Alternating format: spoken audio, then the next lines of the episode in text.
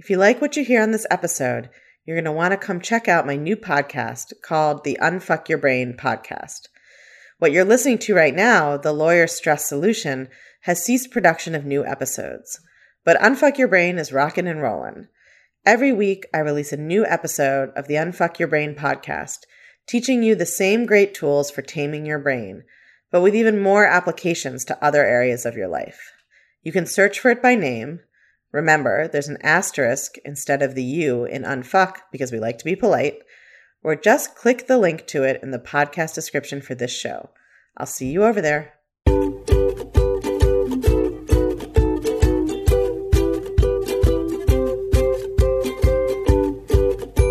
You're listening to The Lawyer Stress Solution, the only podcast that teaches you cognitive science based techniques specifically created for lawyers. Learn how to manage your lawyer brain and conquer the stress, anxiety, and overwhelm of lawyer life. Here's your host, former lawyer and certified master coach, Kara Loewentheil. Hello, everyone. It's the beginning of July, just wrapped up June, obviously, and that means one thing mid year reviews. Today's episode actually comes to you thanks to a listener named Sarah from LA. She's on my email list, so she got my blog last week about dealing with mid year reviews, and she actually emailed me to ask if I could talk more about this topic on a podcast. And your wish is my command, dear listeners. So here it is. And by the way, if you want to read the blog, the link is in the show notes for this episode. So you just go to www.thelawyerstresssolution.com forward slash mid-year review, all one word. The link to the blog will be there. And please feel free to email me any topics you'd like me to cover, like Sarah did. I'm always happy to oblige. So there's a link to email me on the show notes page as well. So let's talk about mid-year reviews. I like to call this the mid-year review meltdown. The last two weeks, pretty much every one of my clients has emailed or texted me or come to their session freaking out about their mid-year reviews.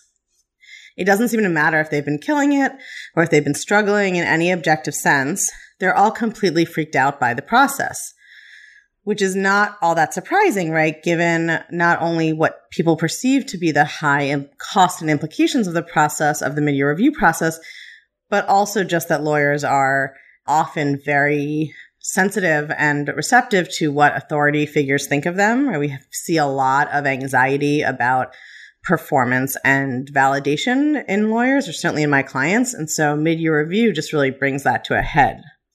But here's the thing about the mid year review meltdown it's so unnecessary.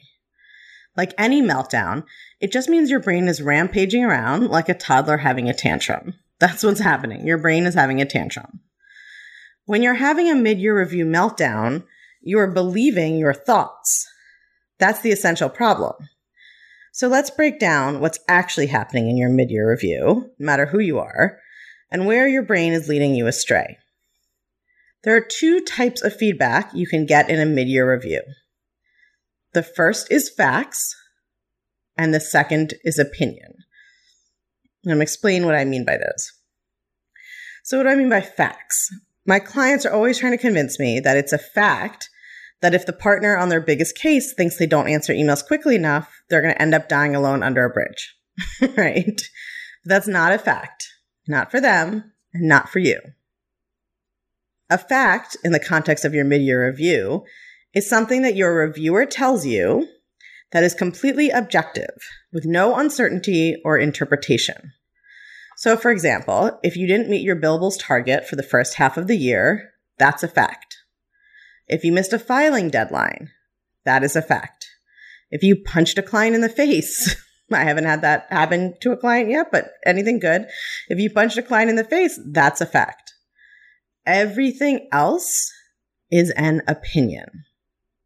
If someone else's opinion of your work, your attitude, your personality, your style, your writing, whatever it is. It's not a fact. It's just someone else's opinion. In other words, when you get your mid year review, some of what you are told will be facts. And you probably already know those facts. And some of it, the part you're more worried about, the part you don't know, will just be other people's thoughts. They might be positive thoughts about you or negative thoughts about you, but they're still just someone else's thoughts. just one or two or even five people's opinions. They are not objectively true statements about you. In the review, they offer you these thoughts, but you always get to decide whether you want to believe them or not. Right? You get to decide whether to agree with the opinions that these people are offering you. So that's how facts and opinions are different, right? A fact is something objective with no interpretation. Anything else is an opinion. Now, there are two ways in the context of the mid-year review that facts and opinions are the same. Number one, they only mean what you make them mean. I'm going to explain what I mean, what I mean about that in a minute. Two, making them mean something that causes stress and anxiety is completely counterproductive to improving anything mentioned in the review. All right, so we're going to go through each one of those in turn because they're both super important. So, first, let's take a fact. Let's say you missed a deadline. Maybe you missed more than one. Your review mentions this for obvious reasons. Your review would probably also contain the reviewer's opinion that it's important for you not to miss deadlines and that you need to improve your time management and organizational skills so this doesn't happen again. So you've been given a fact, you missed the deadline, and you've been given an opinion. It's important for you to not miss deadlines and you should change your behavior so as to not miss them. So far, none of that means anything. Those are just circumstances. Another human said words to you conveying this fact, which you already knew, and this opinion. Here's where your brain goes off the tracks. You make this mean something about your ability as a lawyer, your career prospects, and your essential self worth. Here's just a sampling of thoughts that will probably sound familiar to many of you. I can't believe I was so careless. I can't keep up with this job. What is wrong with me? No one else misses deadlines. They're going to fire me. I won't be able to get another job if I get fired. No one wants to hire an associate who misses deadlines. They're going to tell me that I'm not cutting it. I'm a failure. I'm not a good lawyer. I'll never make partner. It's these thoughts that create the meltdown. They produce anxiety, shame, insecurity, and fear. Having missed a deadline is just a fact. It has no independent emotional content. It's your thoughts about what it means about you and your career that create the emotional distress. Even the opinion that you should make sure not to do this again is just someone else's opinion. In and of itself, it can't cause your feelings. Let's take a contrasting example to prove this. If your mid-year review included a recommendation that you dye your hair blue, you probably would not freak out. You'd think that was super odd, but you wouldn't be anxious or ashamed or scared by it. The only difference, emotionally speaking, between the recommendation that you improve your organizational skills and that you dye your hair blue is that you create a terrible story for yourself about one of them.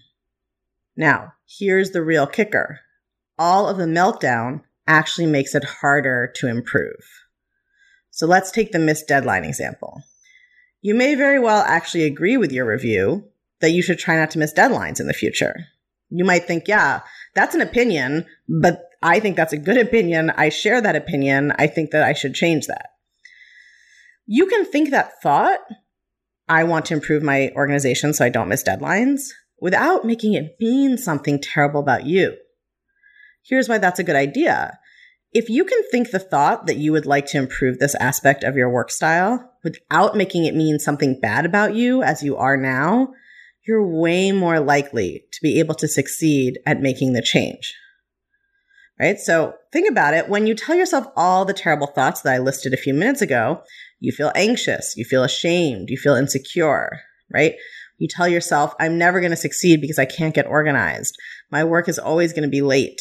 I know I'm not doing as thorough a job I could because my files are a mess and I don't have a good system for keeping my time and calendar, right? When you tell yourself all those thoughts, you feel anxious, you feel ashamed, you feel insecure, you feel worried.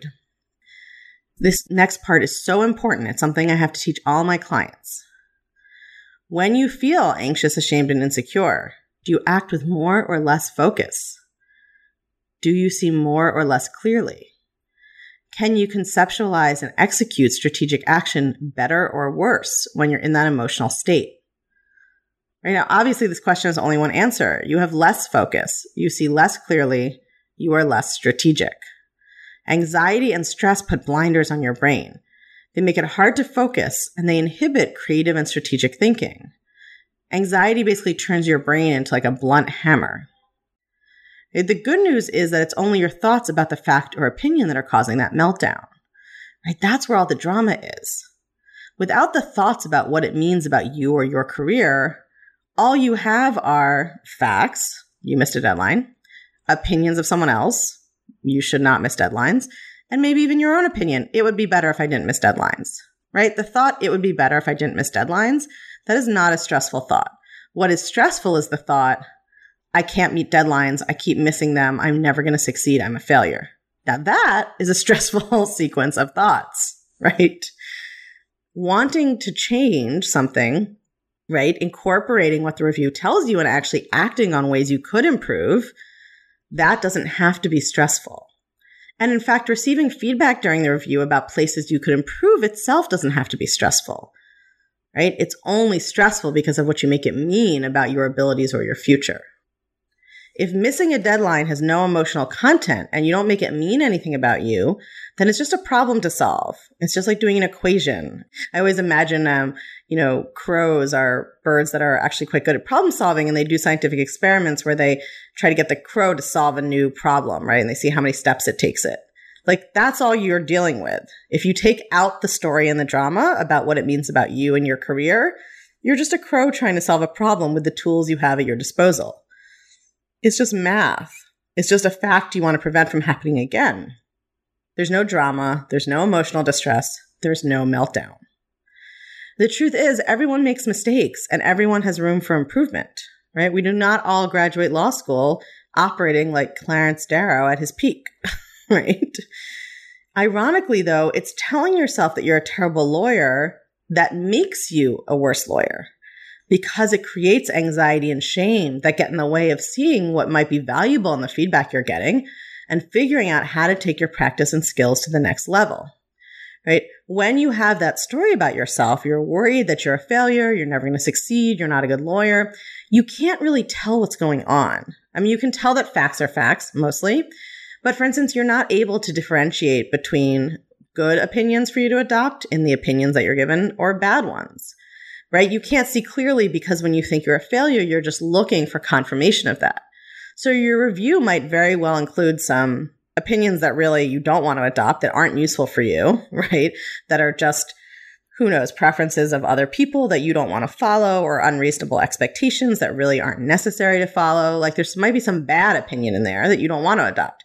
Then there might be some useful opinion in there that would be good for you to adopt. But you can't tell the difference when you're in meltdown state because you're making anything you hear mean that you're a failure.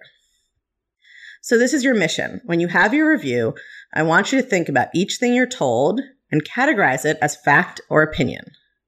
For each fact, I want you to ask yourself the following questions. Is this fact likely to occur again? If so, why? If I wanted to prevent it from happening, what would I need to do? For each opinion, I want you to ask yourself these questions. Does this opinion make sense to me? Is it reasonable? Do I want to adopt it and believe it as my own thought? When I think this opinion like it is my own thought, how does it feel? If someone offers you a thought and thinking it makes you feel bad about yourself, it is not a helpful thought for you to adopt.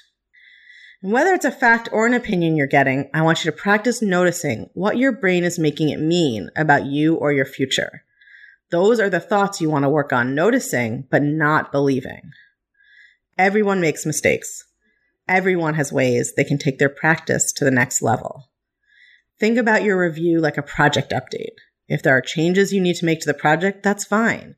It doesn't mean anything about you as a lawyer or your career potential.